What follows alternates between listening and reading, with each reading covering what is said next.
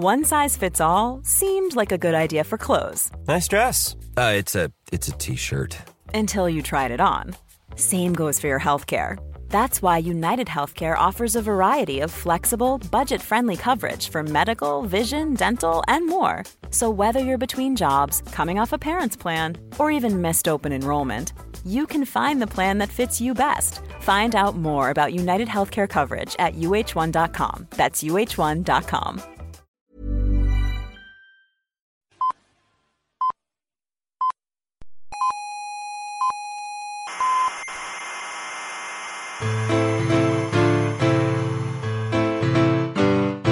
Aquí comienza Coffee Break, la tertulia semanal de la actualidad científica y tecnológica. Buenas tardes, friki, cientófilo y alguno que haya por ahí despistado que se haya equivocado de programa. Les saludamos desde la sala trífida del Instituto de Astrofísica de Canarias con el último coffee break del año en este día juliano 2.457.387,17. Les recordamos que nos pueden seguir por internet en nuestro canal de iVoox y también en Atunes. Y yo les recomiendo, ustedes hagan lo que quieran, pero yo les recomiendo que se suscriban, que no cuesta nada y así se aseguran de no perderse ningún episodio, sino que los tienen ahí, se les van quedando archivaditos y cuando quieran, cuando les apetezca y no tengan nada mejor que hacer, pues se ponen y lo escuchan, pues yo qué sé, mientras planchan la ropa o, o van conduciendo al trabajo. Hoy es un día un poco raro porque está mucha gente de vacaciones con estas cosas del fin de año y tal. Y, vamos, es que ni, para venir a, a, tomarse un cortadito encuentra gente. Por suerte, no todo está perdido. Todavía queda gente trabajadora en este país que antepone el deber a su vida personal y familiar. Como por ejemplo aquí el amigo José Ramón Arevalo. Buenas tardes, José Ramón. Muy buenas tardes, don Héctor. Serra es doctor en biología y director del Departamento de Ecología, Botánica y Fisiología Vegetal de la Universidad de La Laguna. Y, y es mi contertulio hoy porque los demás, eh, Serra. Sí, estos funcionarios, uf, no hay manera. Esto es tremendo. Esto no, hay, esto no hay país que lo aguante. Claro. Esto, sí. es, esto hay que poner orden ya de alguna manera porque no lo veo claro yo que podamos recuperar la economía. ¿Sabes, ¿Sabes cómo se arreglaría esto? Pagando los contertulios. Pagándole a los contertulios, verás. Entonces, no, ¿Sabes lo que pasa? Que si se le pagaran a los contertulios no me llamarías. es algo que me perjudica directamente, que sabes que siempre estoy ansioso de participar. Bueno, no te llamaría simplemente porque no me podría permitir tu caché. bueno, sí, podríamos, podríamos negociarla, tú sabes que todo es negociable. Tú sabes que sería o traigo a los otros o te traigo a ti porque no me da el presupuesto sí, para sí. todo. Entonces... O sea, yo soy majo, ¿eh? lo típico. El típico día que me sueles traer a mí son días estos. Estos días me vienen bien a mí porque fallan los buenos. Entonces tengo Bueno. espacio y micrófono y tiempo para expresarme libremente sin que me cortes. Tú siempre dices que vienes cuando fallan los buenos, pero es que hoy fallaron los buenos y los malos. ¿no? falló todo, y falló todo. Pero bueno, ah, me ha favorecido el día. Aquí solo hay bueno, aquí solo hay bueno, José nada, hoy me voy a explayar. Expláyate. Expláyate a tu gusto. Eh, que conste, ya digo desde ya que aquí las opiniones que se vierten son eh, opiniones personales de cada uno el que las dice ¿eh? y no representan la visión del Instituto de Astrofísica Canaria ni de nadie. No, Eh, bueno, oye, vamos a, vamos a empezar. Quería empezar comentando una cosa, que es que ya lo adelanté en el recopilatorio que hicimos, eh, porque José Ra, tú no lo has visto todavía, pero hicimos un programa recopilatorio especial con lo mejor de 2015 y pusimos trozos en los que salías tú hablando incluso. Pero como yo sé que tú no nos sigues ni nos haces caso ni nada, pues te comento, ese recopilatorio está en YouTube porque lo hicimos con vídeo también y, y está también en iVoox. Ya te pasaré la dirección, pero los que sepan, los oyentes que saben buscar nuestra página web, que es podcastcoffeebreak.org, pues habrán podido ver el recopilatorio. Y ahí adelantamos algunas novedades para la próxima temporada, o sea, la semana que viene.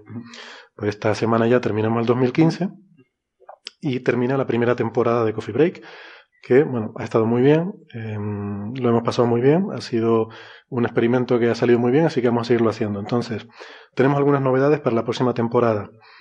Eh, esperamos contar con algunas mejoras técnicas, ya, se los adelanté, todavía no están implementadas, pero poco a poco. Eh, les comenté también que vamos a cambiar el nombre. Nos parecía que esto de Coffee Break es demasiado genérico y de hecho si uno va y lo busca en Google salen dos millones de cosas antes que nosotros.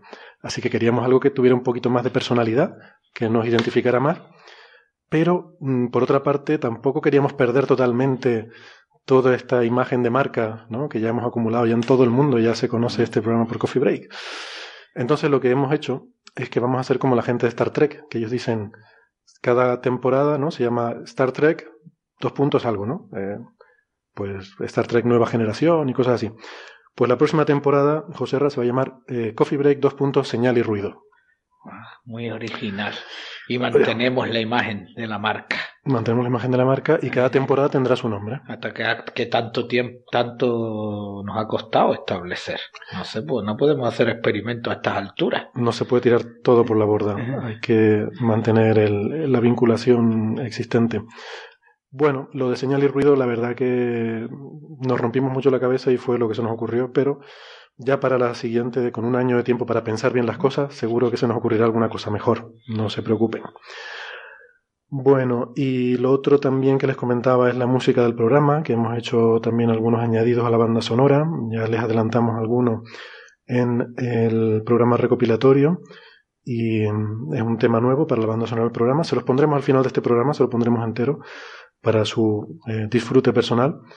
Em, de hecho, voy a ponerlo en la página web, voy a poner una sección con la banda sonora y ahí pondremos los MP3 de los, las musiquitas que usamos en el programa, que son estrictamente nuestras, ¿eh? que la gente de las GAE ya está ahí con dos dientes afilados. No, esto no, ni Alejandro Sanz ni nada, esto es cosa nuestra y producción interna. Bueno, pues esas son las novedades sobre la temporada 2 que comenzará la semana que viene. Ya saben, a partir de la semana que viene seremos, seremos Coffee Break 2. señal y ruido. Y ya tenemos el dominio internet. ¿eh? Lo teníamos reservado hace tiempo, pero no queríamos decir nada, no queríamos que nos lo quitaran. Señalirruido.com. Si ustedes buscan con la ñ, no pasa nada. Si ustedes buscan señalirruido.com, ahí estamos nosotros. Así que nada, eh, lo vamos a petar. A partir de ahora en Google seguramente va a ser mucho más fácil encontrarnos con estas, eh, con estas mejoras. Bueno, pues vamos a empezar con preguntas de los oyentes. Em, yo he seleccionado dos para el programa de hoy. Em, la primera es una pregunta que nos envía por Facebook eh, Jesús Manuel y, nos pregunta por LIGO. O sea, que no, no que si LIGO o que si no LIGO, sino LIGO es un proyecto que son las siglas de eh, Laser Interferometer Gravitational Wave Observatory, se comieron lo de Wave, eh, entonces quitaron la W para, eh, para que quedara LIGO, porque si no sonaba raro. Y bueno, mm, resumiendo mucho, es un proyecto que se ha iniciado en Estados Unidos hace unos años para intentar buscar ondas gravitatorias, de momento sin mucho éxito. Llamándose LIGO, está claro que mucho éxito no, no iba a tener. O sea, una cosa hecha por científicos que se llama LIGO no va a tener mucho éxito. Eso, eso es así. Yo no sé cuál es tu experiencia, José Ra. No, esto sí, suele, suele marcar la tendencia de los siguientes años, el nombre. Lo digo para cuando los padres le ponen nombres raros a los hijos, que sepa que están condicionando su futuro. En este caso es igual. Bueno, pero tú piensas que la próxima generación van a tener todos nombres raros menos nuestros hijos. Yo estoy ahora muy preocupado con eso. Sí, porque serán nuestros hijos los raros. Mis hijos tienen nombres normales para nuestros estándares, pero en su generación van a ser los raros. No, no, pero yo creo que no, que todo el mundo confiará de un Francisco toda la vida. Bueno, esperemos que sí. Pues nada, mmm, Vamos a hacer una cosa, como esto es un poquito largo de contar, mm, vamos a pasarlo a uno, a, uno de los temas del día y lo contamos con más calma, em, eh, desarrollando un poco el tema, ¿no? Pero vamos, básicamente están buscando ondas gravitatorias y, hasta ahora sin éxito, como todo el mundo que ha estado buscando ondas gravitatorias. Bueno. Y luego la otra pregunta, em, esta no es de un oyente, sino que esta me la planteó en una conversación, estuve en la emisora Icoden Daute, en una entrevista con, em, con Narciso Ramos y con José Luis Cardama. Em, y estuvimos hablando un poco sobre, sobre, bueno, sobre el podcast, sobre Coffee Break, sobre astronomía, sobre diferentes cosas. y entonces, pues, eh, hablamos sobre este cometa. Y, yo quedé en explicarlo un poco más eh, hoy aquí en el programa, ¿no? Porque la gente a lo mejor habrá, habrá oído esta noticia de que hay un cometa ahora mismo, pues, surcando los cielos y un cometa muy interesante, se llama Catalina. Curiosamente, los cometas no se suelen llamar con nombres como Catalina, suelen llamarse con nombres mucho más raros, ¿no? El famoso este, el Churimov Gerasimenko, por ejemplo. No, depende quién lo, lo, viera, tiene el derecho a ponerle el nombre. Sí, un poco sí, cuando tienen un descubridor. Pues lo mismo le encajó que era la, novia. Bueno, o algo así. no lo sé. O a lo mejor lo descubrió Catalina. no, eso no lo suelen hacer los investigadores. Algunos sí, pero Bueno, poco. Pues, pues nada, que este es un cometa que lo que pasa es que no es visible a simple vista ahora mismo, es demasiado débil, pero va a ir aumentando de brillo. Su máxima aproximación será el 17 de enero.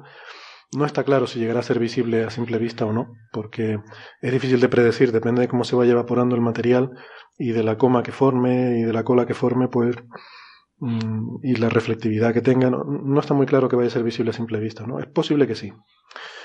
Em, la noche del 1 de enero, em, este cometa va a estar muy cerquita de la estrella Arturo. Cuando digo muy cerca es a menos de la distancia del tamaño de la Luna. Así que, bueno, pues es un- puede ser una eh, interesante para buscarlo por esa zona, ¿no? Con unos prismáticos, el 1 de enero por la noche, pues podrían intentar localizarlo con, con unos prismáticos. A simple vista no creo que lo vean, ya les digo. Y, y- y nada, en, en Canarias, por ejemplo, se vería más bien al anochecer, después de ponerse el sol, eh, por el oeste. Y, y quizás lo más fácil sería eso, ¿no? Buscarlo alrededor de la estrella Arturo. ¿Vale? Pues, pues nada, suerte si lo, si lo intentan buscar y ya les mantendremos informados en los próximos días de si, si va aumentando de brillo y se va a poder ver a simple vista o no. El cometa este Catalina es interesante por una cosa, y es que no lo vamos a volver a ver nunca, jamás en la vida.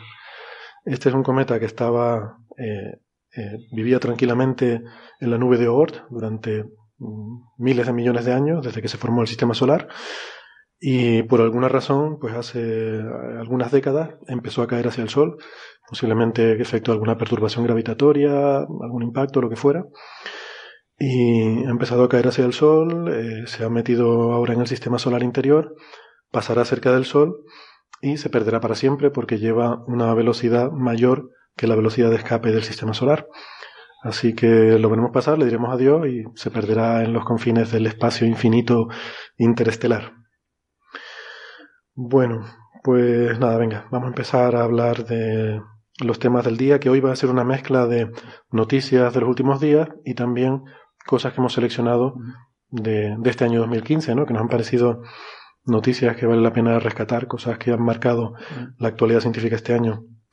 No sé, ¿tienes alguna, José Ra, que te No, gustaría bueno, sacar? eh, he estado realizando pues la típica búsqueda en las, en las revistas de cuáles son las noticias eh, del año y vienen a demostrar, y las noticias del año vienen en cierto modo corroborando lo que se dijo al comienzo de este siglo, de hace, al comienzo del siglo este 21, que si bien eh, el siglo XIX había sido el siglo de la química, que el XX había sido el siglo de la física, el siglo XXI está demostrando que se está convirtiendo en el siglo de la biología, por los grandes avances que hay en todos los campos relacionados siempre con la palabra bio. Biotecnología, bioingeniería, bio, bio va a ser la coletilla que va a acompañar todo.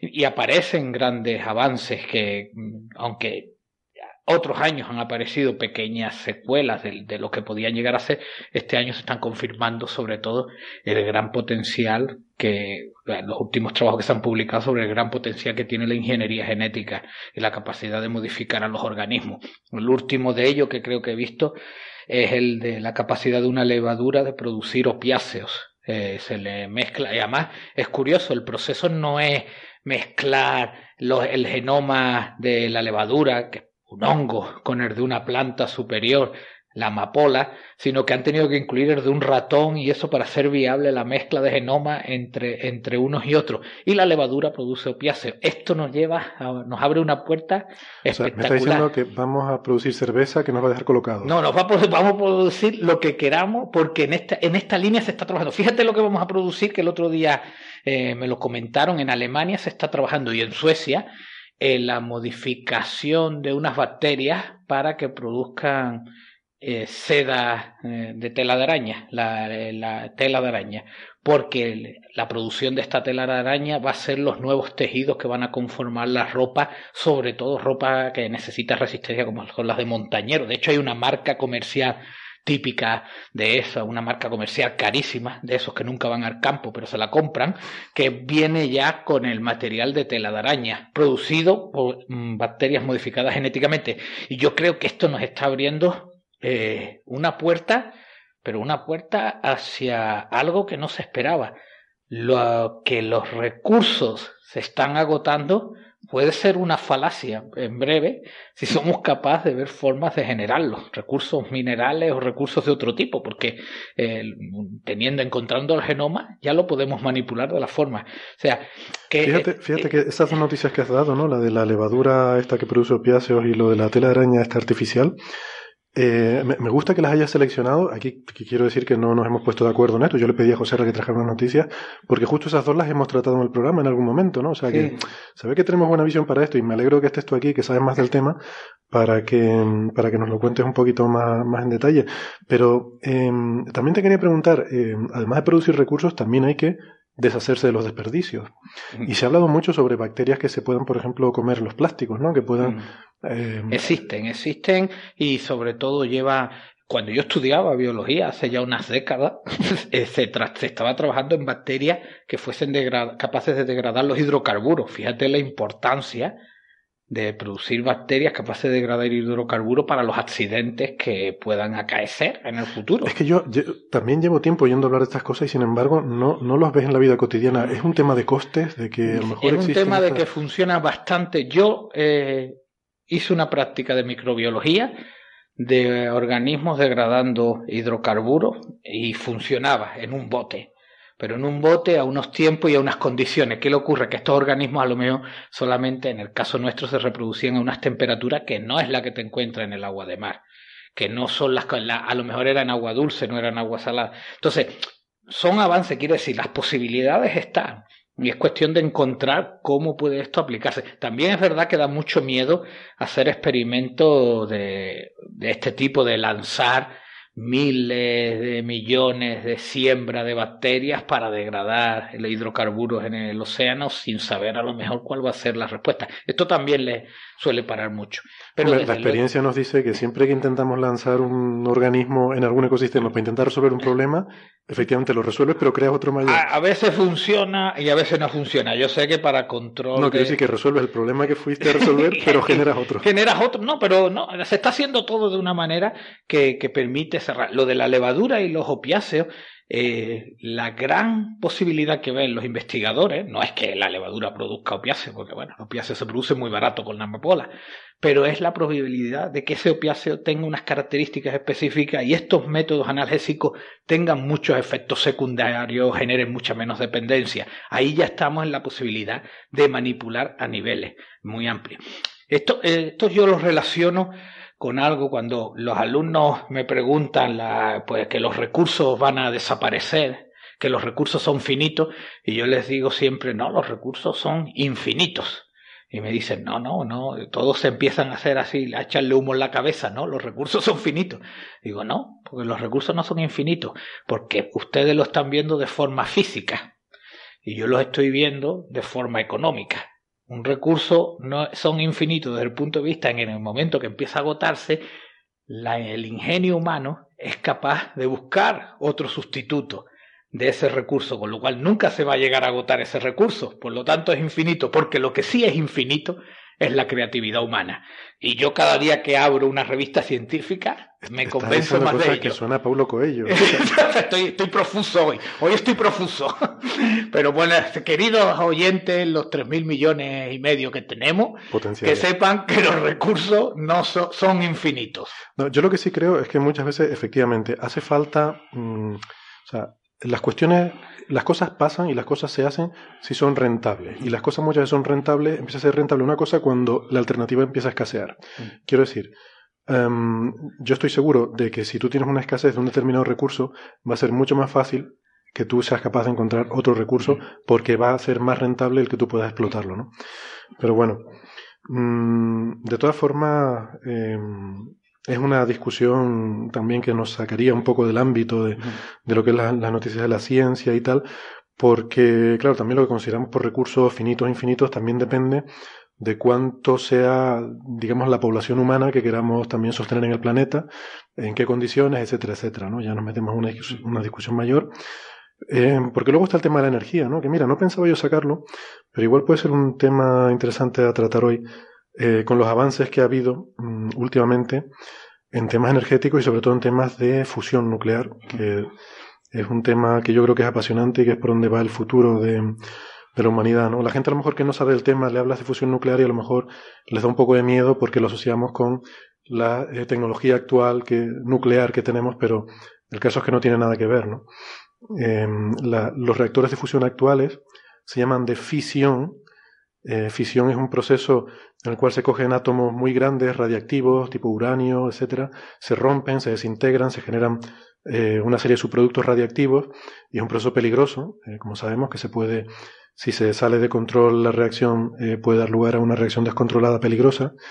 sin embargo, con la fusión no, no, ocurre lo mismo, es un proceso que es justo lo contrario, se trata de coger hidrógeno, que es el material más abundante, es el elemento más abundante de la naturaleza, eh, fusionarlo, y es el proceso que usan las estrellas para obtener energía. O sea, es, es, la forma en la que las estrellas producen energía y es lo más eficiente que hay, ¿no? Um, y esta es una energía limpia y segura. Eh, lo único que pasa es que es muy difícil de hacer, porque, claro, las estrellas lo pueden hacer porque tienen temperaturas de millones de grados. Mm. A nosotros llegar a millones de grados nos cuesta. Y sobre todo tener, tener, un caldero. el problema no es llegar a los millones de grados, sino dónde mantiene el plasma que está fusionando a esa temperatura, ¿no? ¿Cuál es el caldero que usas para hacer esa sopa, ¿no? Y ha habido avances muy importantes, esto se hace hoy en día con eh, confinamiento magnético. Se, usa un caldero virtual hecho de campos magnéticos que sostiene el plasma y, genera la fusión. Bueno, es un tema muy largo que daría para hablar mucho, ¿no? Pero, bueno, esto ya hay, avances ya en Reino Unido y han producido cantidades de energía, por lo menos por lo que dicen, para alumbrar, para dar energía a una ciudad pequeña. Y este, eh, eso es un campo también eh, que está muy abierto, al contrario que la fotovoltaica o la, eh, o la eólica, que prácticamente han tocado techo que el potencial ya no va a derivar de este tipo de célula o que mejoren las turbinas, sino va, de, la única manera de mejorar la rentabilidad de estas energías renovables es los conductores que se generen, porque estas ya han tocado techo. Hay unas líneas por ahí que están prácticamente son incipientes. Esta es la de la fusión fría, esta de. Bueno, frío o caliente. Yo estoy hablando de la caliente. la fusión fría, el problema que tenía que era tenía que ser demasiado frío.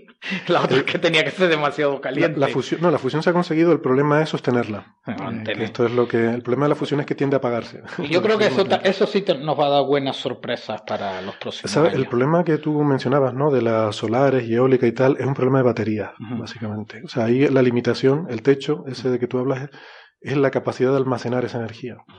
Y es que las baterías que tenemos son muy, muy primitivas, son químicas, son baterías químicas, generan unos problemas medioambientales enormes. Yo tengo un coche híbrido y, la gente dice, ah, qué guay, porque así no, no estropeas el medio ambiente y tal. Digo, bueno, mi coche tiene una batería de este tamaño que está, en fin, que las baterías suelen estar hechas con, con, productos químicos cuya extracción y, luego reciclaje no es nada obvio. Productos que vienen de países de dudosa reputación. En algunos casos, efectivamente, en algunos casos eh, vienen de países donde se destruye el medio ambiente para conseguir tierras raras.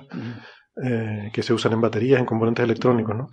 Entonces yo creo, y ha habido también algunos avances, hemos mencionado algunos recientemente, todavía muy, muy en fase conceptual, pero que pueden dar esperanza que en un futuro próximo tengamos baterías de gran capacidad y sobre todo limpias, o sea, que no se necesite eh, contaminar ni para producirlas ni para deshacerse de ellas y que puedan almacenar energía en cantidades industriales, eso sería el, el gran avance del futuro, ¿no? Se ha hablado mucho, por ejemplo, la batería esta de Tesla. Ha salido mucho en, las noticias estas de relacionadas con energías renovables y está muy bien. Pero mm, eh, eh, yo no la acabo de ver a ver, esa batería no es un avance tecnológico, es la misma batería de las baterías de nuestros móviles y de nuestros. Que la han hecho doméstica, es una batería doméstica grande. Es una cuestión de mercado. Han hecho una batería nueva con la tecnología que ya hay. Es como si cogieras la tecnología, la, batería de tu móvil y la hicieras muy grande para una casa. Hay, una mentira por ahí que pulula en internet de que la batería en España está controlada su mercado y que no, y que están pretendiendo que no entre, mientras que toda Europa está plagada de este tipo de baterías. Pero es que en Europa llevan décadas con el sistema de eh, luz por fracciones horarias, que el precio de la luz varía por fracciones horarias, y en, y en que es a nivel nacional, lo estamos haciendo recientemente. Por lo tanto, eh, no es que no haya habido, se haya bloqueado el mercado de las baterías Tesla. Es mentira, esto también aparece en Facebook, claro, no. Nadie se cree hoy en día lo que sale en Facebook, pero por si acaso, si te enseñan el mapa de toda Europa plagada de baterías Tesla, y, a, nivel nacional y, la península ibérica como, como, un, ahí como un desierto de baterías. Pero es porque no hay necesidad. Ahora mismo aquí tenemos lo que es la tarifa plana. En el momento que te digan que usted por la noche se puede ahorrar un 50% de lo que... Ya verás cómo te compras una batería y ya empiezan a aparecer las baterías Tesla. ¿Cómo vas a bloquear el mercado una batería? Entonces pones la batería toda la noche a cargar. claro, y por la mañana lo usa. O, o haces vida nocturna también, que hay algunos. Claro. Bueno, pues nada, vamos a pasar entonces de tema, si te parece, Joserra, y, y vamos a hablar un poco, si quieres, de esto de las ondas gravitatorias que nos preguntaba el oyente, y esto de, de, si ligan o no ligan. Vamos a ver. Las ondas gravitatorias son una cosa muy exótica que todavía no se han observado, no se han descubierto, y que están predichas por la relatividad general de Albert Einstein. De hecho, es la única predicción de la relatividad general que todavía no se ha podido comprobar. ¿Por qué? Porque son muy, muy débiles. O sea, esto lo que quiere decir es que cuando un objeto muy, muy masivo se mueve o cambia o, pasa algo, hay una alteración de, una distribución de masa muy grande. Estamos hablando de un, agujero negro, una estrella de neutrones, una galaxia entera. Pues eso, eh, nosotros sabemos que la, la masa deforma el espacio-tiempo, ¿no? Pues cuando tú mueves masas o cambias algo, eh, esa, se produce una perturbación en el espacio-tiempo y esa perturbación se propaga en forma de una onda. Es totalmente análogo a las ondas electromagnéticas. Eh, si tú tienes una carga eléctrica en movimiento, esa carga eléctrica perturba el campo eléctrico, el campo electromagnético, y esa perturbación genera una onda que se propaga. Igual que si tú perturbas el agua de un estanque, se propaga una onda. En el caso de la onda electromagnética, pues la, onda es luz o es una onda de radio em, y el medio que se ha perturbado es el campo eléctrico. ¿no? Pues aquí el análogo sería, en vez del campo eléctrico, lo que se perturba es el espacio y en vez de una carga eléctrica, el, agente perturbador es una masa muy, muy grande. Vale. Entonces, teóricamente, cuando tú mueves una masa, el espacio se deforma y eh, genera estas ondas gravitatorias que lo que hacen es que la distancia entre dos puntos, cuando pasa una onda, varía. Eh, si pasara por aquí una onda gravitatoria, la distancia entre tú y yo variaría en una, bueno, una cantidad infinitesimal mm, que, que, a día de hoy es totalmente mm, imposible de medir. Em, entonces hay, hay especulaciones de que eventos mm, del universo temprano en los cuales había eran muy frecuentes las colisiones entre galaxias, eh, pues que habrían generado ondas gravitatorias que todavía estarían propagándose por el universo. El Big Bang, por ejemplo, es una fuente importante de ondas gravitatorias y de hecho el experimento Quijote que tenemos aquí en Izaña aspira a ser capaz de detectar mm, una, eh, una consecuencia indirecta de esas ondas gravitatorias del Big Bang. Eso ya sería, vamos, sería tremendo, ¿no? Pero bueno, eh, a día de hoy ha habido varios intentos, ha habido varios experimentos, incluso algunos con muchísima financiación, para intentar detectar estas ondas, mm, y sin embargo hasta ahora no ha sido posible porque ya digo, son muy débiles. Si tú te vas cerca de una estrella de neutrones que esté orbitando en torno a un agujero negro o algo así, pues ahí es posible que sí pudieras medir algo, ¿no? Pero aquí en la Tierra es difícil. Bueno. LIGO es un experimento, eh, es un proyecto que de hecho uno de los cofundadores, lo estaba viendo antes en la Wikipedia, no lo sabía, está fundado por Kip Thorne, este famoso físico teórico que mm, hizo mucho en el desarrollo de teorías de agujeros negros. Eh, fue el asesor científico de la película Interstellar, eh, aquí hemos hablado de eso bastante. Y, mm, y, más gente, ¿no? Gente de Caltech, de MIT. Y mm, está financiado fundamentalmente por la NSF de Estados Unidos, pero también colabora el Reino Unido y Alemania, el, Max Planck Society eh, de Alemania. Y Australia también participa. Total, es un proyecto de 600 millones de dólares y ahora mismo es el proyecto más ambicioso para, para este tipo de, trabajos, ¿no? Entonces estuvieron funcionando entre 2002 y 2010 y no encontraron nada. Entonces lo que han decidido es que necesitan más sensibilidad, necesitan mejor instrumentación, con lo cual pues han, em, han invertido más dinero para mejorar eh, la, la, instrumentación que tienen, ¿no? Y ellos lo que están intentando es con un, eh, usando interferometría láser, medir la distancia entre un punto eh, que está en el estado de Washington y otro que está en Luisiana, o sea, en dos extremos de, Estados Unidos. No en la ciudad de Washington, la capital, sino el estado de Washington, que está ahí al nor, en la esquina noroeste del país, casi en la frontera con Canadá. Entonces se trata de medir con mucha precisión la distancia entre estos dos puntos y ver si al pasar una onda gravitatoria eso varía. Vale, en principio la idea conceptualmente está bien, pero claro, es que a esos niveles tan pequeños te afecta la sismología de la Tierra, ¿vale? Porque la Tierra sabemos que tiene sus ondas sísmicas también. Um, y a esos niveles tan pequeños te puede, te puede llegar a afectar las mediciones.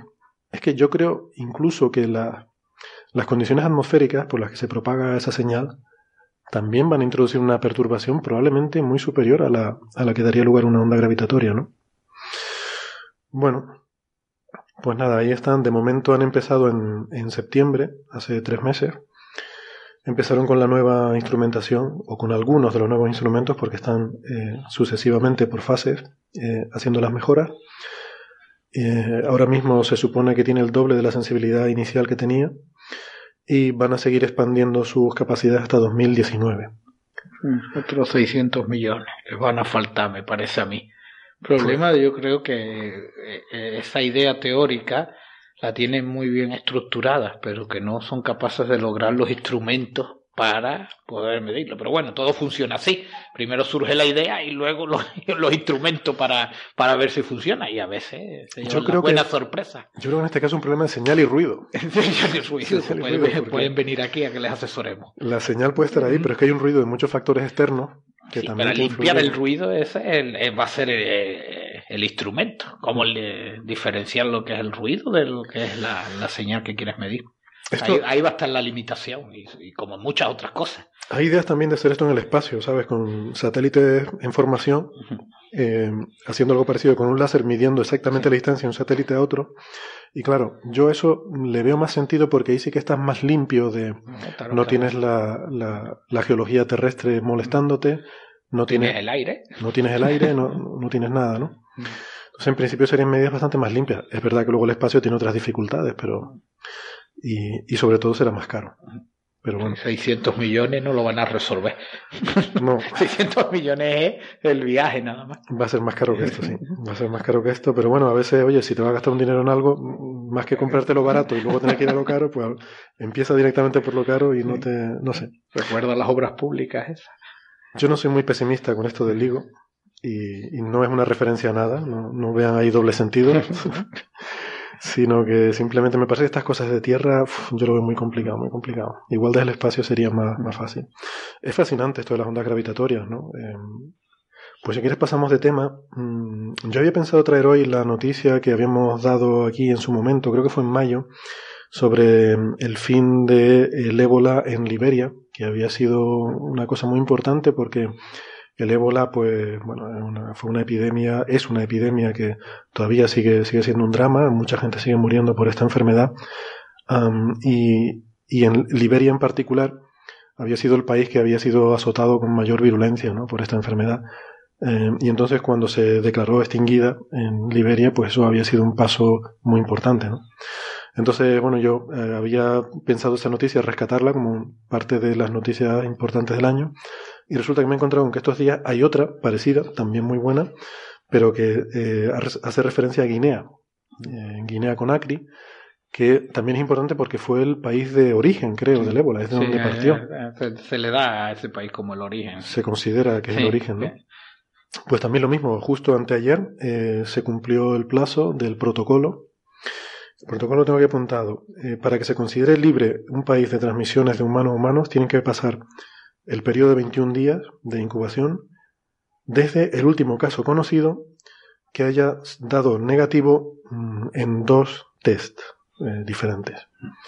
Entonces eso, ese plazo se acaba de cumplir y pues la Organización Mundial de la Salud declara a Guinea oficialmente libre de ébola, una noticia de la que nos congratulamos y nos alegra hacernos eco. No, a mí, a mí lo que todo el asunto del ébola ha puesto de manifiesto la capacidad que hay de afrontar problemas cuando se quiere y a la velocidad a la que se ha resuelto un tema que parecía que estaba desbordado. Se, estaba desbordado, se desbordó sencillamente porque no se hizo nada.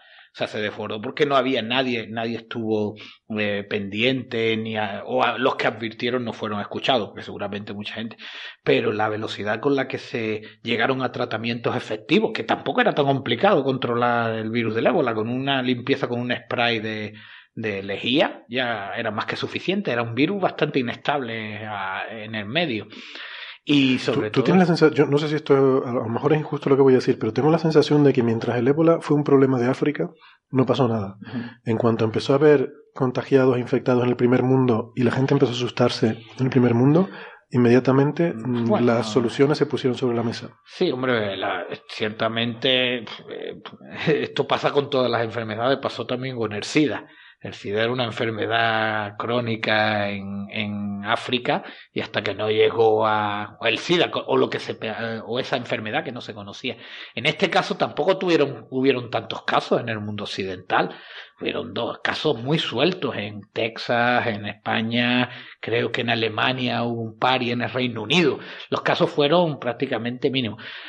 Mm, yo creo que sí, más pero la opinión pública eh, hubo un gran revuelo. Sí, porque, Había, mucho miedo a que el ébola se Sí, yo creo que también eh, a veces se magnifica lo que es la gravedad. Obviamente para las personas que van a ser afectadas y que van a fallecer es gravísimo, pero desde el punto de vista de alarma mundial, ahí se, ahí se, bueno, se desmadró la cosa por parte de los medios de comunicación. En parte, esto lo hacen los medios de comunicación para llamar la atención y, y, puede ser hasta positivo desde el punto de vista de que atrajo la atención ya no solamente de la, de la opinión pública occidental, sino de los medios y los organismos para empezar a gastar dinero en el tema. Y lo cierto que es que en cuanto se pusieron a trabajar es que hay una vacuna del, del ébola. Por ejemplo, la de la malaria todavía no se ha conseguido 100% efectiva. Entonces, claro, esto enlazaría con tu primera parte ¿no? del argumento, es porque la malaria no ha llegado a los países occidentales. Tampoco es así, la malaria ya estaba en los países occidentales hace 100, 120 años, ha habido casos de malaria en Canarias, ha habido casos de malaria en Italia, ha habido casos de malaria en Rusia, que con muchos fallecidos. Lo que pasa que era muy fácil el control del mosquito y de la malaria, era sencillamente unas medidas mínimas de higiene con esas medidas mínimas de higiene prácticamente se erradicó la malaria, no hubo que hacer grandes inversiones en investigación. Sin embargo, ahora, bueno, en las zonas donde es endémica la malaria hay que ir un poco más allá de las medidas solamente. Y sin embargo, no se ha logrado. Bueno, en la última conferencia de Patarroyo que estuvo aquí en Canarias, que la dio, eh, dio una conferencia el doctor Patarroyo, que fue uno de los primeros precursores de las primeras vacunas de malaria, que al fin, al, final no funcionó bastante bien, pero sigue por ahí dando vuelta la, él con su idea.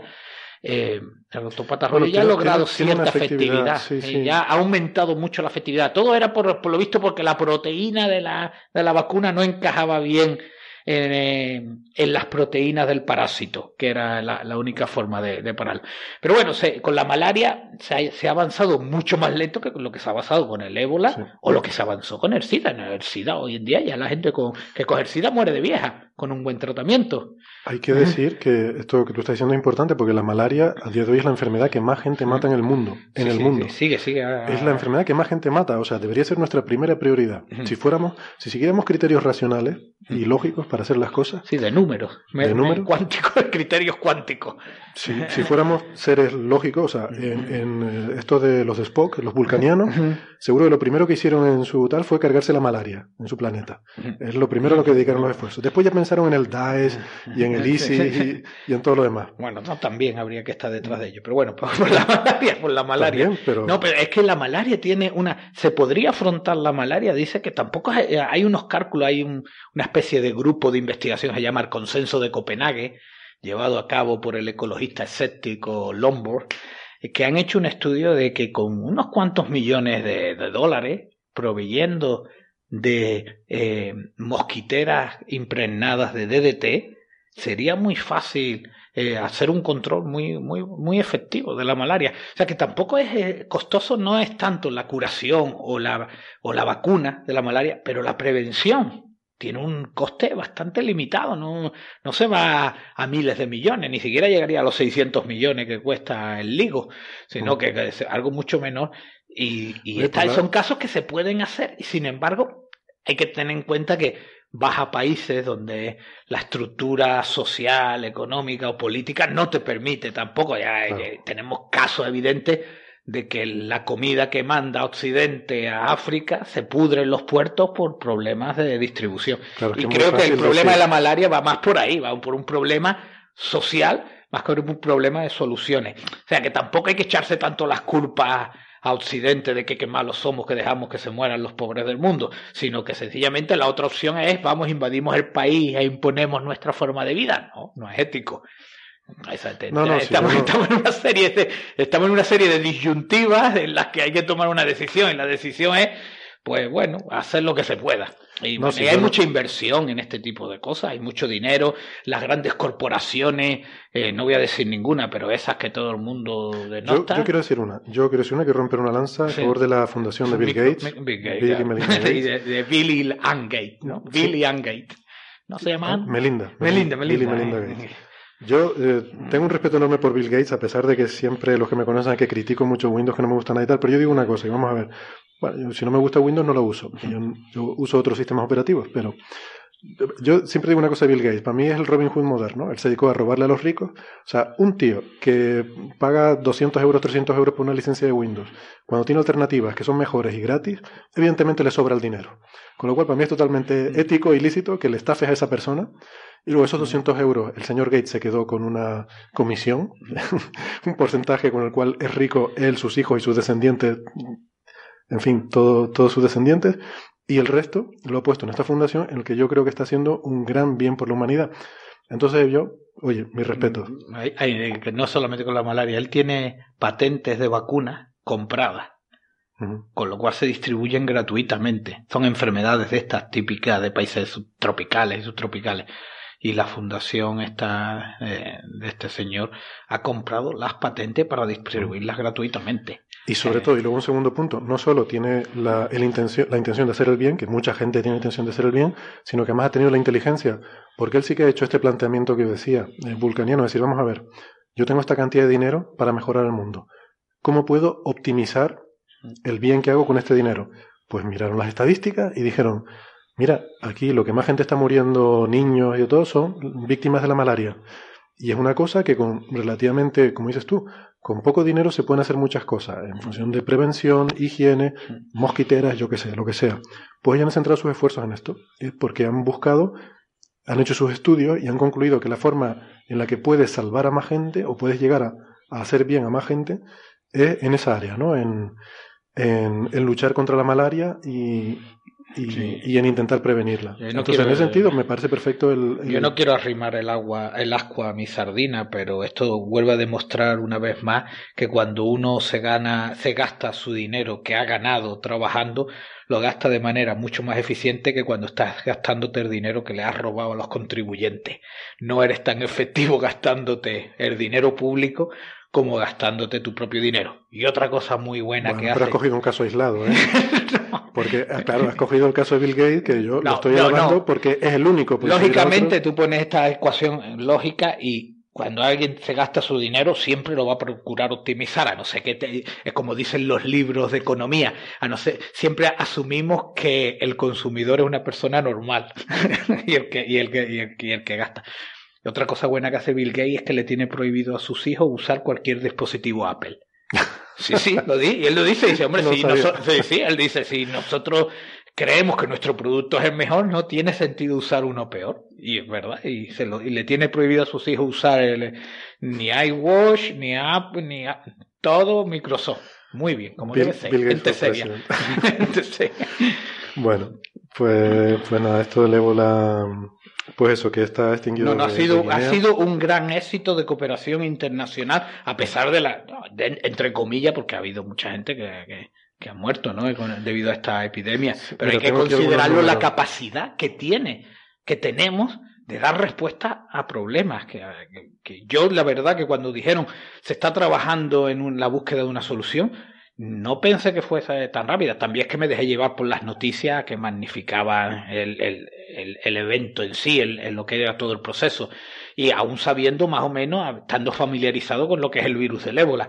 Pero nunca pensé que se llegara a una solución tan rápida. Un éxito que yo creo que, bueno, puede que reciban premios en breve, en reconocimiento no tanto a la solución, sino a la capacidad de organizar, a la logística. sí. la logística. Mira, en Guinea eh, ha habido 2.500 eh, víctimas de la enfermedad, ¿vale?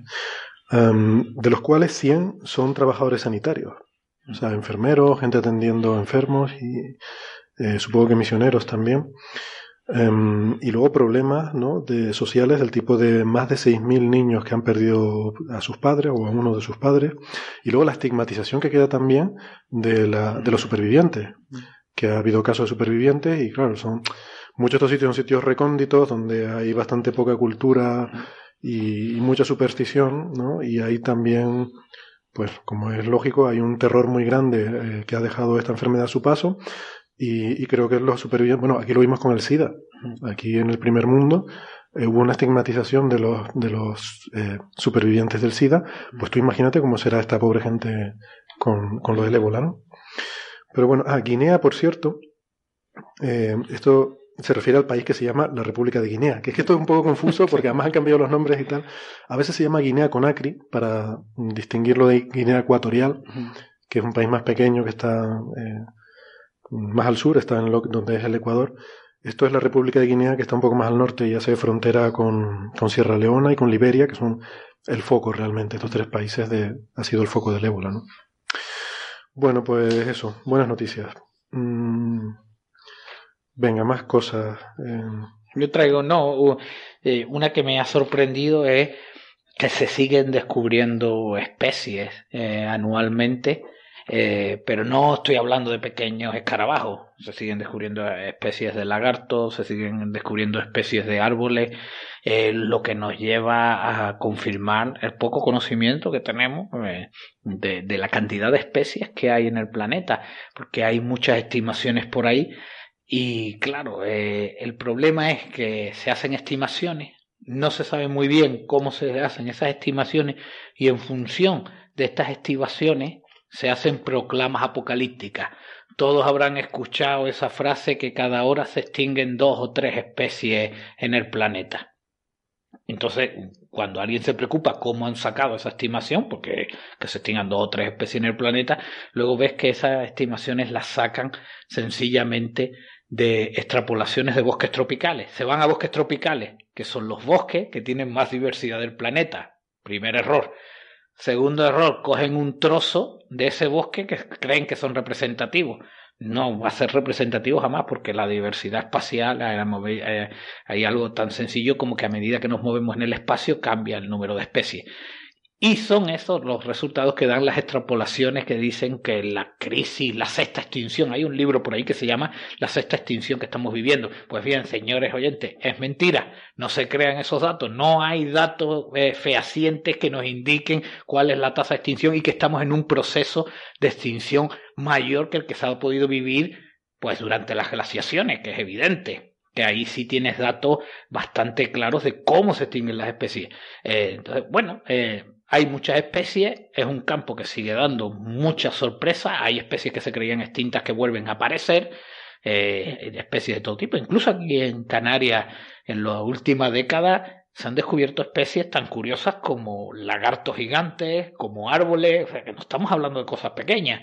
de todas formas, yo el, tema este de, de, las extinciones de las especies y tal, Mm, o sea, yo, yo entiendo que, eh, porque esto luego se mezcla con, con, muchos argumentos de políticos y de muchas otras cosas, ¿no? O sea, entiendo que evidentemente hay que proteger los ecosistemas y que somos seres humanos y que hemos evolucionado en un cierto entorno y, y, nos gusta preservar más o menos el entorno en el que hemos evolucionado. Pero la extinción de las especies es algo que ha ocurrido toda la vida. Yo soy muy fan del darwinismo. bueno, no sé, salvo que uno viva en Alabama o algún sitio de esto donde le dicen que Dios creó estas especies así como están, pues los demás pensamos que no, que, y además yo soy muy fan del darwinismo, me parece genial y espero que continúe mucho tiempo más. De hecho, me da un poquito de pena de que se haya parado en la especie humana, que parece que, que ya no, no respondemos a, la muerte dentro, y dentro de un millón de años no sabemos. No Es que tienes una fotografía. ahora, dentro de un millón de años no sabemos cómo vamos a hacer. Ya, pero no hay selección, es lo que quiero decir. que cambiaremos, Estamos entorpeciendo la selección. Yo creo que no hay. ¿no? O sea, ¿quién se reproduce más? Pff, el que quiere. O sea, De... bueno, esto nos lleva a la, a la discusión de quiénes se reproducen más. De hecho, hay una película. sí, eso ya yo- estás hablado. yo ya, no la he ¿eh? visto, ¿no? No, pero yo no la he visto. No la he visto tampoco. Pero como esto es una tertulia, podemos hablar de películas Podemos que no hablar, visto. habla de la película. Cuéntalo que es interesante para los oyentes que no se acordarán. Para los que sí lo han visto, le vamos a explicar de qué va. No, no, yo, yo no sé, no he visto la película, pero alguien me contó la, la idea en la que se basa y me pareció una idea brillante. Y es de, se llama Idiocracia y una sociedad en el futuro en el que la gente es idiota porque ha habido un proceso de selección en el cual la gente más irresponsable y menos inteligente se reproduce con, más irresponsablemente que la gente que es más inteligente, que se piensa más las cosas, que tiene menos hijos, porque claro, y entonces se llega a un, a un futuro en el que la humanidad es idiota. Bueno, no sé, no me parece descabellado. No, eh, esto es para la página web se pueden colocar estos links de estas películas para que la gente se las pueda descargar pagando, obviamente. Vamos a... va- sí, por supuesto. Sí, Mm, y luego te, hablando de eso también hay otra película que se llama, es un corto, es Equality, que es una de ciencia ficción, obviamente, y es que como todo el mundo tiene que ser igual, a aquellas personas que tienen mucha más inteligencia, eh, se les coloca unos aparatos en la cabeza y cuando llevan más de dos o tres minutos pensando le da una descarga eléctrica para que dejen de pensar. A las personas que van a hacer carreras, pues a las que son más rápidas se les colocan cargas y de esta manera logras que toda la sociedad igual. A, por lo menos la, la película, el argumento es igualdad, ¿no? Que es lo que, que es lo que tenemos, ¿no? En la educación, ¿cómo hacemos que todos los alumnos aprueben? Pues bajamos el nivel, o hacemos a todos igual de, de totufo. Pero bueno, eh, era la línea solamente de la película. Pero bueno, con, con respecto a las especies, sí es cierto eh, el hecho de que siguen apareciendo especies y que tenemos un planeta fascinante. Y una cosa que hasta mi hijo de, de 8 años a veces me, me, me dice, porque yo creo que es que se mete a ver vídeos en YouTube chungos de esto, de, de ciencia. eh, me sigue chungos diciendo de ciencia, sí. Vídeos chungos de ciencias en YouTube, hay muchos, y, y, y él está impresionado por eh, lo que son los océanos, que son, él dice, "Papá, los océanos están prácticamente inexplorados, se han explorado pocas cosas. Dice, yo quiero ser investigador oceanográfico porque ahí seguro que está el megalodón, hay cosas. Ahí dice, porque claro, él se, le dan las estadísticas, se ha investigado tan solo como si tuviéramos eh, un campo de fútbol, pues se ha investigado a lo mejor un milímetro cuadrado de ese campo de fútbol. El resto permanece desconocido. Y es cierto, es- en cierto modo no va a haber un megalodón, pero otras cosas seguro que van a seguir apareciendo. O sea que estamos lanzando misiones al espacio en búsqueda de cosas raras, cuando aquí, dentro del planeta, seguramente nos pueden surgir cosas raras eh, también. Todavía hay sitios que mirar, sí, sí. sí. No Tenemos yo- los, los océanos son auténticos desconocidos en esas fosas de a partir de los 6.000, 7.000 metros, la oscuridad, con organismos tremendamente adaptados a uno, tremendamente adaptados a unos ambientes extremos que son obviamente los organismos que se espera que si encontramos vida extra- eh, fuera de- de- del planeta va a ser, van a ser este tipo de organismos los, los que se van a encontrar. los extremófilos, estos que se llaman, Eh, ¿no? Sí, extremófilos que, que no hacen fotosíntesis, que viven en oscura, que utilizan reacciones químicas. Pues ciertamente ahí hay un campo que, que la biología va a seguir dando mucha, muchas noticias buenas. Porque todo lo que sea ampliar el conocimiento en este tipo de especies y especies que pueden tener propiedades sorprendentes. Bueno, me estoy poniendo en plan Isaac Asimov, pero es ciertamente así. Yo espero que el futuro, mm, lejos de lo que parece que, que- que va a ser peor, mm, yo creo que no hay marcha atrás en, en los avances Pero- científicos. No, desde luego, y, y pero es verdad lo que dice, a veces, o sea, hay, hay zonas del fondo oceánico que son más difíciles de acceder que No. superficies de otros planetas. Mm. O sea, la superficie de Marte probablemente tengamos mapeada. Mira, esto es información que no. O sea, esto es una opinión, eh, pero seguramente es una información que se podría contrastar rápidamente. Me gustaría saber si conocemos mejor, si tenemos mejor mapeada la superficie de Marte o el fondo de los océanos. Sospecho que conocemos mejor la superficie de Marte, pero me lo apunto para buscar esa información. Y la hombre, semana que lo que es la superficie y el relieve, sí lo puedes saber, pues sencillamente por sonar, ¿no? Eh, puedes hacerte el mapa de la superficie. Lo que hay, ¿no? No, pero lo que hay, la composición de ese fondo es más complicada. es una cuestión de resolución. ¿Cuánto es la resolución espacial de tu sonar y cuánto es las imágenes de alta definición que tenemos De Marte, ah, bueno. que tenemos la superficie barrida con orbiters que han ido mapeando en alta definición Alta definición, pues no sé cuánto puede ser, a lo mejor a un metro de resolución o algo así. O sea, algo como el Google Maps. eh, en, la el película, Google- en la película El Marciano se podían leer los carteles que Sí. ponía. o sea que la resolución era buena. Bueno, cuando hacía la cosita con las piedras. ¿no? Sí, no, y la- no, él, no, él los ponía las fotos, pero eso, no, pero eso con una cámara. y pero que la tenía- cámara tenía que llegar. No, él tenía una cámara allí, Ah, tenía la. Pathfinder, que era un rover de estos los que estaban ahí que mandaba la señal. Pero... No, pero sí, pero lo encontraban, a él lo iban siguiendo con imágenes de satélite que tenían orbitando en Marte. Lo iban siguiendo.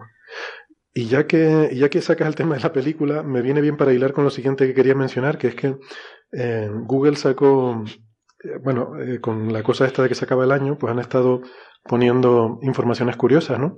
Y un dato interesante que pusieron es que ellos miraron cuántas veces se había buscado Marte este año y cuántas veces se había buscado Plutón. Y a pesar de que este ha sido el año de Plutón, que hemos tenido la sonda New Horizons que, que se ha acercado, que hemos sacado un montón de, de datos alucinantes sobre Plutón, hemos hablado aquí de géiseres de hielo de nitrógeno, eh, géiseres no, perdón, de glaciares de hielo de nitrógeno, hemos hablado de actividad geológica, de, de, de una tenue atmósfera, mm, de bombardeo de cometas. A pesar de todo eso, Marte le, le ha ganado eh, el número de búsquedas a Plutón en el sentido de, lo cual sugiere que la gente sigue estando más fascinada por Marte que por Plutón, ¿no? A pesar de todas estas noticias que ha habido este año. Claro, yo me imagino que la película y el, y el libro Ha tenido un impacto, ha tenido un impacto. ha tenido un impacto en ese No, sentido. yo de todas formas, hay una noticia con respecto a Marte que es muy, yo creo que es muy llamativa y que atrae a cualquiera que tenga un mínimo interés en ciencia y es la presencia de agua. Y yo creo que en el momento que se habla de agua se encienden las alarmas de físicos, químicos, biólogos, geólogos, eh, astrólogos, astrólogos no, ¿no? Mm, también, también, también. Eso le pegan a todos. No, eh, entonces esto, el agua enciende las alarmas. Y la presencia Agua de- líquida. Sí, agua líquida que está. Bueno, los geólogos han empezado ya a decir que está claro que hay agua porque aquellas cárcavas solamente las puede producir algo líquido. Tiene Hablan ya de un ciclo de agua, incluso, ¿no? En el ciclo día-noche hay un de ciclo de, agua en algunas se habla cuencas. de cuencas, o sea, cuencas ya con un propio, eh, unos propios niveles de entradas y salidas. Eh, y eso, claro, esa noticia nos pone a un nivel muy, eh, eh, un nivel mm, como un punto de inflexión en cualquier otra noticia que aparezca del universo. Eh, incluso Plutón, que obviamente ha sido un año donde Plutón obviamente ha sido muy pro- eh, protagonista, pero es que lo del agua eh, es que ya vinculas a todas las disciplinas ahí, mientras que Plutón prácticamente solamente los- aquellos que trabajen con astrofísica pueden tener un in- interés directo y manifiesto, caso del agua atrae a todo el mundo. Bueno, los geólogos planetarios también han tenido interés en Plutón, ¿no? Porque ha habido también datos interesantes de instrumentación geográfica, geológica, geoplanetaria, en el caso de... Y lo del agua en Marte, hombre, ha sido una noticia recurrente, ¿no? A veces se critica, otra vez agua en Marte, si ya, ya... Pero son noticias diferentes, ¿no? O sea, hemos ido hablando cada vez, cuando se habla de agua en Marte se refiere a cosas diferentes, ¿no? Este último, es verdad lo que tú dices, lo que se ha hablado este año de estas aguas que tampoco es un río, ¿eh? hay que decir que es un agua muy eh, con- de muy alta salinidad, ¿no? Una, una salmuera prácticamente. Sí, pero igual viven organismos Pero- perfectamente. Mm. tenemos, tenemos organismos adaptados a ese tipo de condiciones, no a lo mejor a las condiciones atmosféricas, pero a ese tipo de agua con esa calidad, con esas cualidades, hay organismos a nivel en el planeta Tierra. O sea que es algo que pues, esto yo creo que por ahí van a venir las siguientes inversiones millonarias. Traer agua, traer cualquier cosa. A alguna gente le da mucho miedo traer cualquier cosa al espacio. de- pues, supongo que es fruto de las películas que ven de serie B de, de- de ciencia ficción. Pero Yo, yo no me imagino, ¿tú te imaginas que un microorganismo atraviesa. que viva, que, tú, imagínate un microorganismo que viva en otro planeta y que está hecho a las condiciones de otro planeta, ¿vale?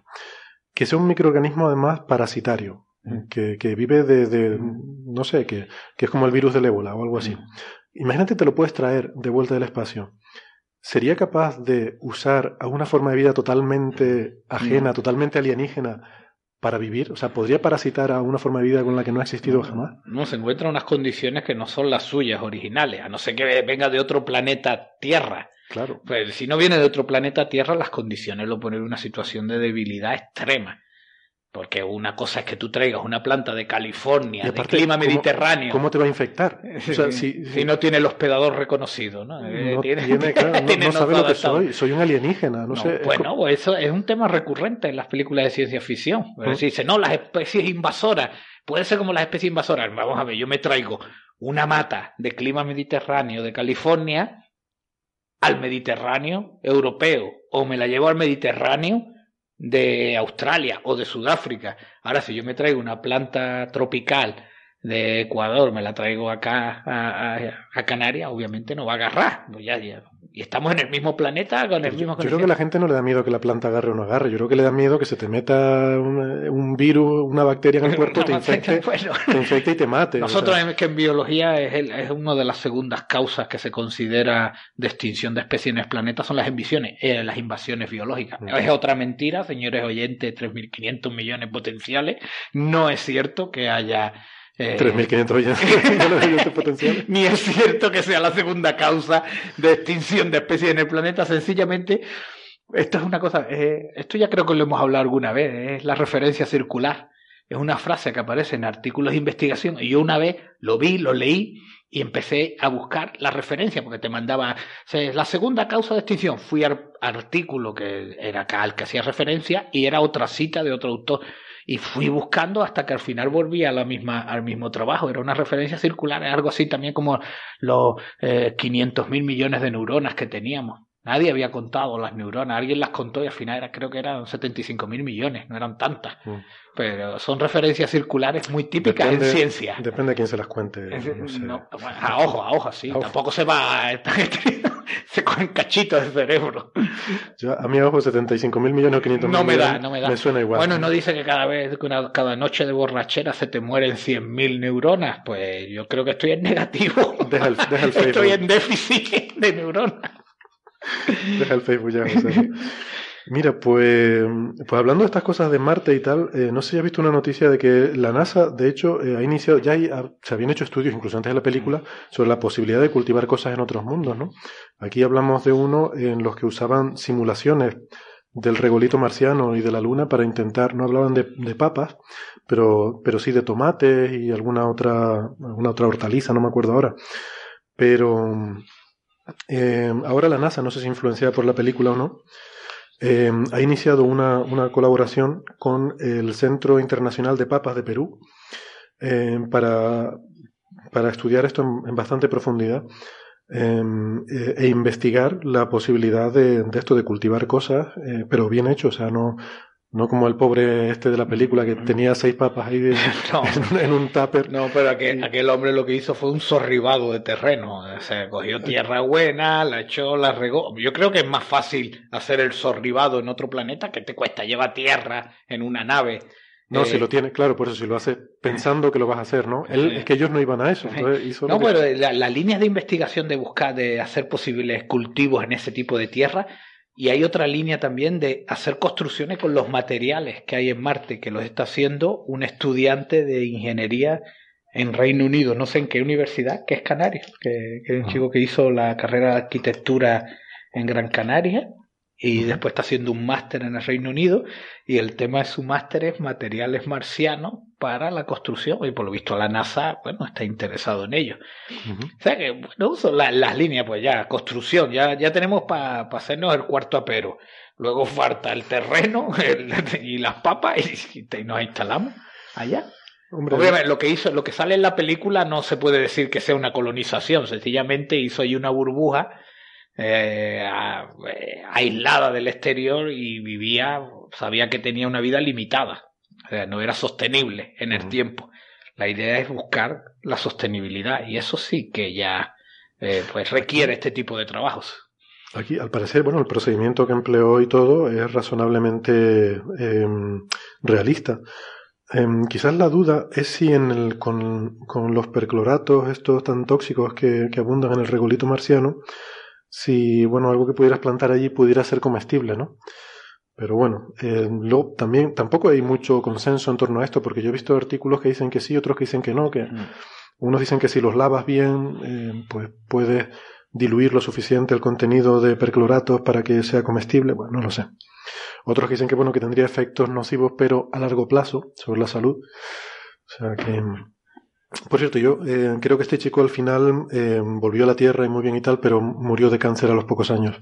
De comerse las papas. No, de la radiación solar. De la radiación. Sí, que es una cosa que no está tratada, pero bueno, oye, que, No, vamos, tampoco vas a estar, eh, no, no puedes estar en todo. Em, pues sí. Em, y, y hablando también de Marte, resulta que una noticia estos días es que se ha suspendido una, un lanzamiento de una misión que haya prevista, pues porque bueno, hay cosas que pasan, ¿no? Hay una misión que se llama InSight, que llevaba un- una instrumentación, era una misión low cost, eh, de esta de bajo coste, solo 600 millones de dólares. Em, que esto para una misión espacial, esto es low cost. low, low cost. Esto es muy low cost. Y la idea era llevar una, eh, un- una serie de equipos sismográficos eh, para, para medir la actividad sísmica en Marte, ¿no? Porque eso es algo que no se detiene, ¿no? Curiosamente, yo mm, con todos los rovers y las cosas que se han mandado ahí, no se ha mandado nunca un sismógrafo. Y yo estaba leyendo que solamente hay instrumentación de este tipo en, lo- en las ondas Vikings que se enviaron en los 70. Y, pero claro, aquello es muy bastante rudimentario, ¿no? Para los estándares de hoy en día. Y de hecho, eh, el de la Viking 1 falló directamente, nunca llegó a funcionar. Y el de la Viking 2, que sí, sí llegó a aterrizar y se posó, estaba sobre una plataforma metálica de, al lado de la nave.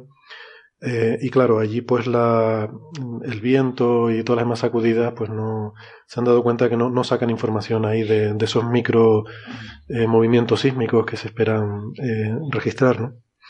Entonces leí por ahí un artículo que dice que se ha convertido en un mejor detector de viento que ninguna otra cosa. Porque se, está muy sujeto a la vibración del viento, ¿no? Bueno. Entonces querían mandar esta misión porque iba a dar, mm, si tú tienes ahí un, un instrumento adecuado, con una precisión adecuada, podrías, eh, por ejemplo, determinar con precisión el espesor de la corteza de Marte, del manto, del núcleo. Todo ese tipo de propiedades geológicas las podrías determinar con bastante, con bastante fiabilidad. Y pues no se ha podido lanzar esta misión porque a última hora, esto está previsto se lanzara en marzo, y hace unos días pues han descubierto que un instrumento francés, eh, precisamente uno de los instrumentos sismológicos, pues eh, tenía un fallo y una cámara de vacío que tenía que llevar pues no está perfectamente sellada y tiene pérdidas. Y lo han estado intentando arreglar contra reloj y bueno, ha llegado el deadline y no, no lo han podido arreglar. Se suponía que esto tenía que estar en una esfera aislada eh, con una diez milésima parte de la atmósfera terrestre, pero mm, pues no tiene una fuga y no, no han podido resolverlo, ¿no? ¿no? No es que no hayan podido resolverlo, la cuestión es que lo pueden resolver, pero esa solución no soporta las temperaturas extremas que se iba a encontrar en Marte. Entonces, pues ha habido que cancelar el lanzamiento y ahora el problema que hay es que mm, por la órbita de Marte y la Tierra, eh, la, el próximo, la próxima ventana de lanzamiento, digamos, low cost, no será hasta dentro de tres años. Entonces tienen que decidir si van a seguir adelante con la misión o la van a cancelar, que es una posibilidad. Si siguen adelante, pues se lanzará dentro de tres años. Hay que ver si para entonces seguirá siendo eh, interesante o no. Y, y nada, pero como decía un investigador, esta misión cuesta 675 millones de dólares, de los cuales 525 ya se han gastado.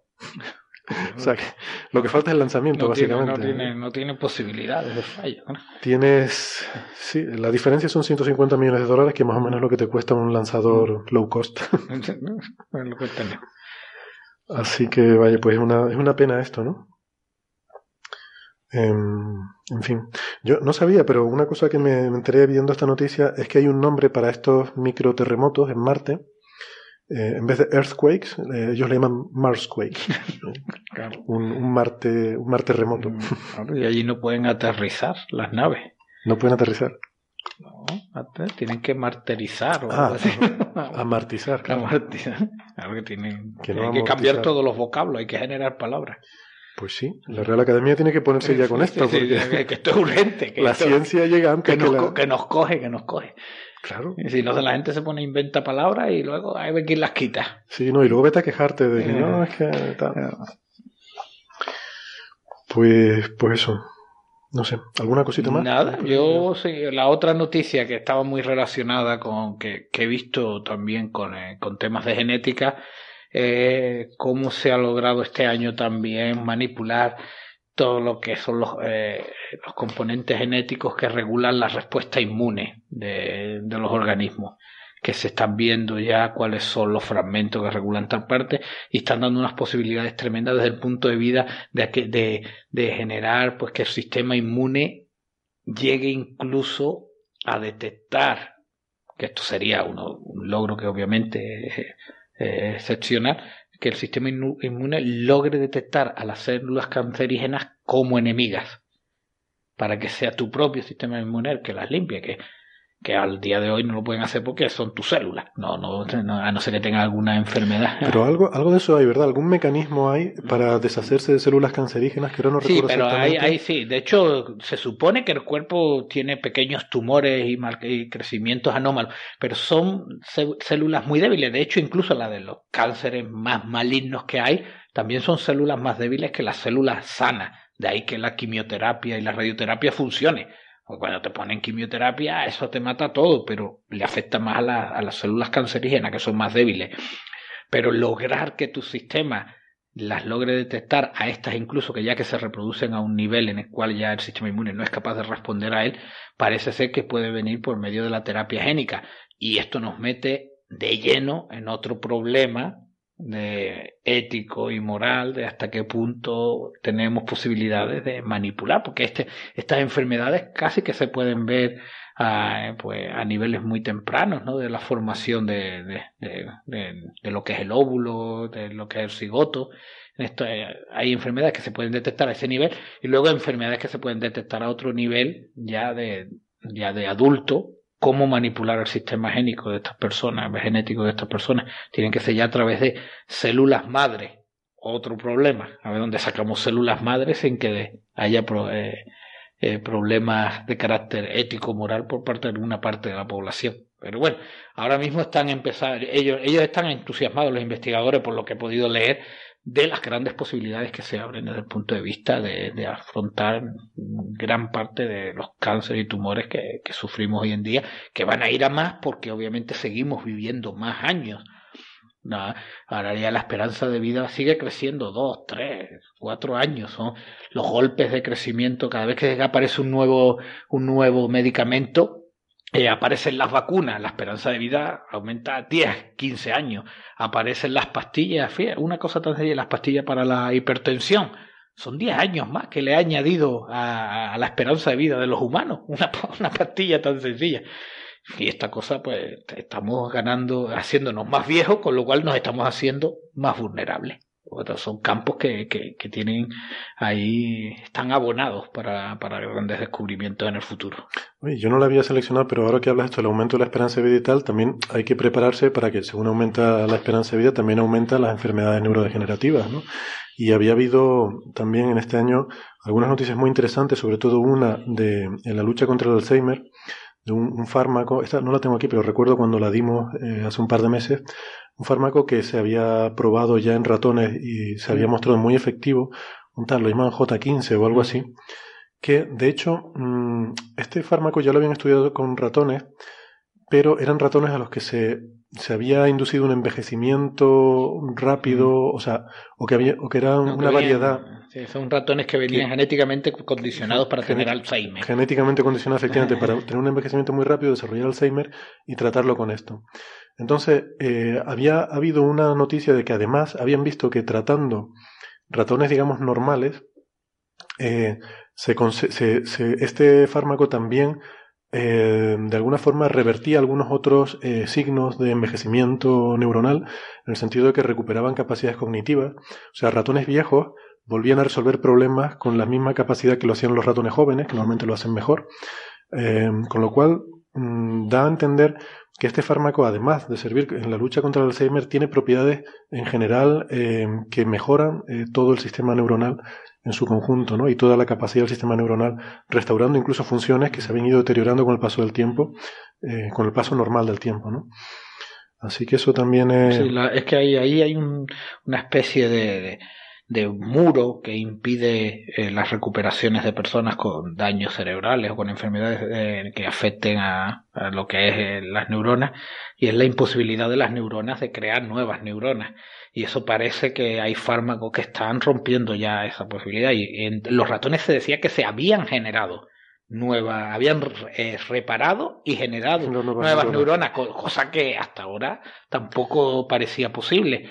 Mm, estamos viendo con y además, y además otra cosa, y además se pueden sacar neuronas de determinadas zonas, ponerlas en otras y las neuronas son capaces de adaptarse a un nuevo entorno y, y, y, desarrollar eh, propiedades como las de las neuronas de su entorno. Sí, así también em. venía, pero tenía esto lo, también lo aparecía en el estudio este del, de cómo eran capaces, porque claro, cada, las neuronas están tremendamente especializadas, las distintas fracciones del cerebro, y eso lo han estudiado de una manera muy bruta, pero la verdad que es muy efectiva, viendo a las personas que han tenido accidentes y se le ha dañado una parte del cerebro, la otra, se ven perfectamente qué partes te están afectando.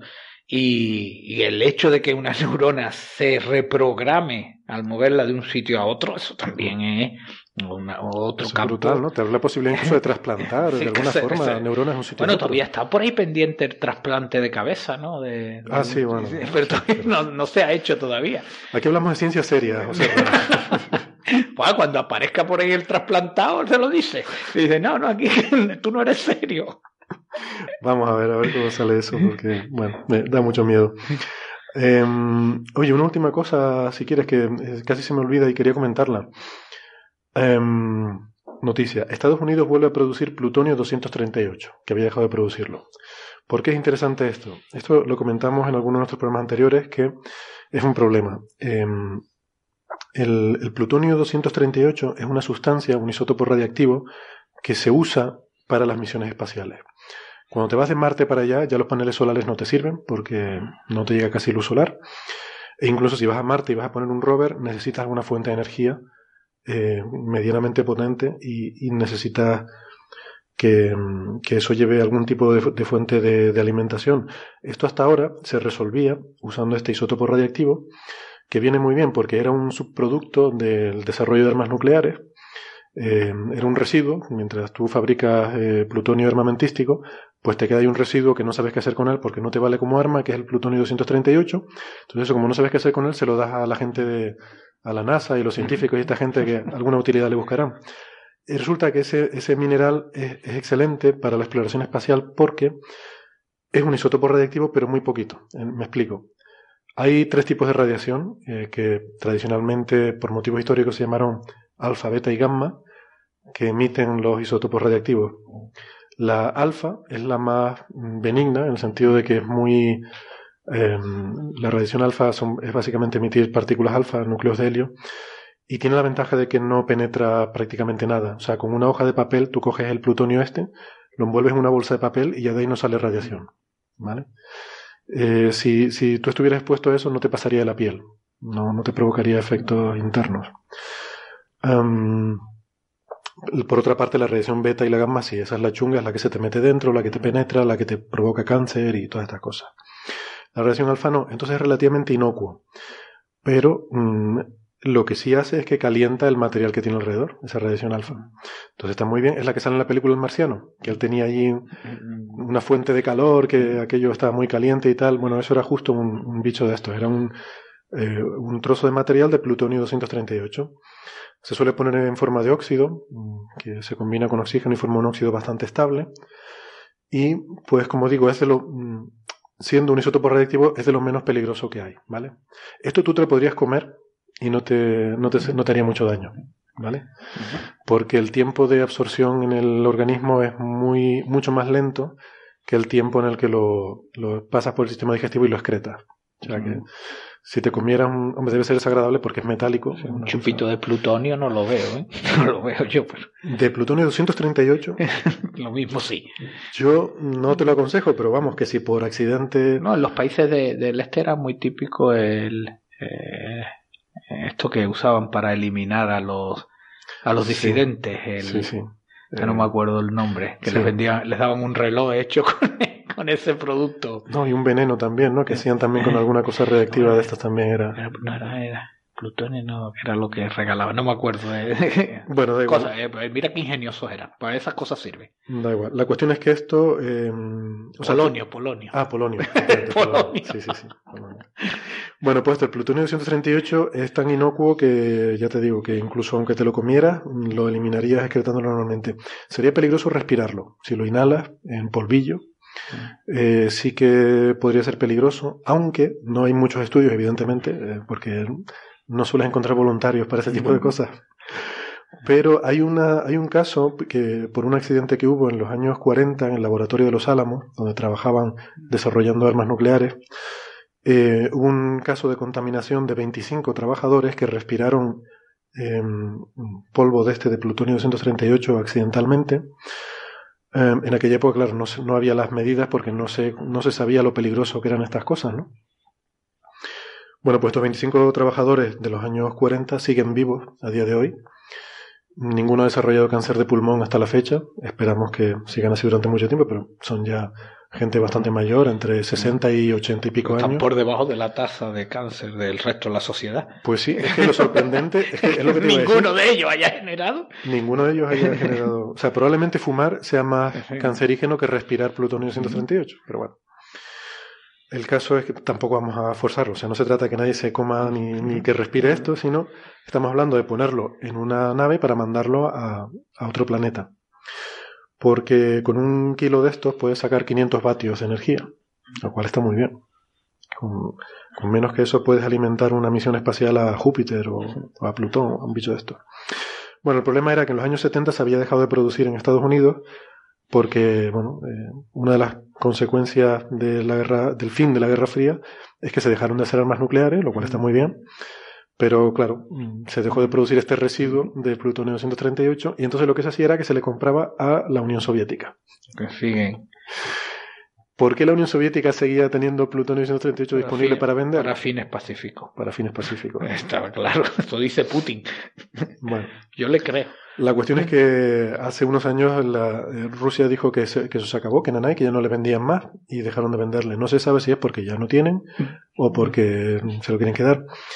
Y en- desde entonces las reservas NASA tenía 15 kilos ahí guardados como quien tiene, vamos, oro en paño, porque claro, est- está eso y no había más, ¿no? Em, y bueno, había una preocupación porque ya a partir de 2020 o así, pues no había ya plutonio de este para las próximas misiones espaciales, eh, insisto, para más allá de Marte, lo que llaman el espacio profundo. Pues, pues bueno, han comenzado ahora con, eh, hay un, un laboratorio en eh, Oak Ridge, se llama esto, Oak Ridge National Laboratory en Estados Unidos, ha reiniciado un programa de desarrollo de plutonio 238 y acaban de producir 50 gramitos, mm, con lo cual, bueno, lo están ahora estudiando para ver si cumple todas las especificaciones y todos los requisitos que tiene que cumplir y tal, pero pues en principio los- la gente en la NASA están muy contentos de que mm, van a, parece que van a mantener un suministro para los próximos años. La idea es producir algo así como medio kilo al año y, y con eso se supone que habrá suficiente para alimentar las necesidades de las futuras misiones espaciales, así que, bueno, nos alegramos. Y, y además porque es una forma nueva de producirlo que no involucra eh, producir armas nucleares. Bueno, hay energía para los siguientes años. Hay energía para los siguientes, para las siguientes misiones espaciales. Así que bueno, con esa notita mm, optimista nos podemos despedir. Ahora sí, em, pues nada, nos despedimos ya del año 2015. Estas son las últimas palabras que pronunciamos en la temporada 1 de Coffee Break y a partir de la semana que viene estaremos aquí con el nombre de Coffee Break, señal y ruido. Y vamos a ver si podemos traer más señal que ruido, pero no sé, la cosa está complicada. Yo lo veo eh, bastante bien el próximo año. Les deseo lo mejor a estos 3.500 millones potenciales, el mejor, lo mejor para el próximo año y no les quepa duda que el ingenio humano, la capacidad humana va a seguir dando su fruto y nos va a seguir poniendo mucho más allá de todos los problemas que nos pueden ir apareciendo, que van a ser muchos, pero no van a vencer el ingenio humano, porque si los recursos físicamente son limitados, son finitos, el ingenio humano no lo es. Pues Paulo Coelho. Con esa frase de José, Ra, José nos despedimos deseándole un feliz 2016. Venga, Adiós. felicidades.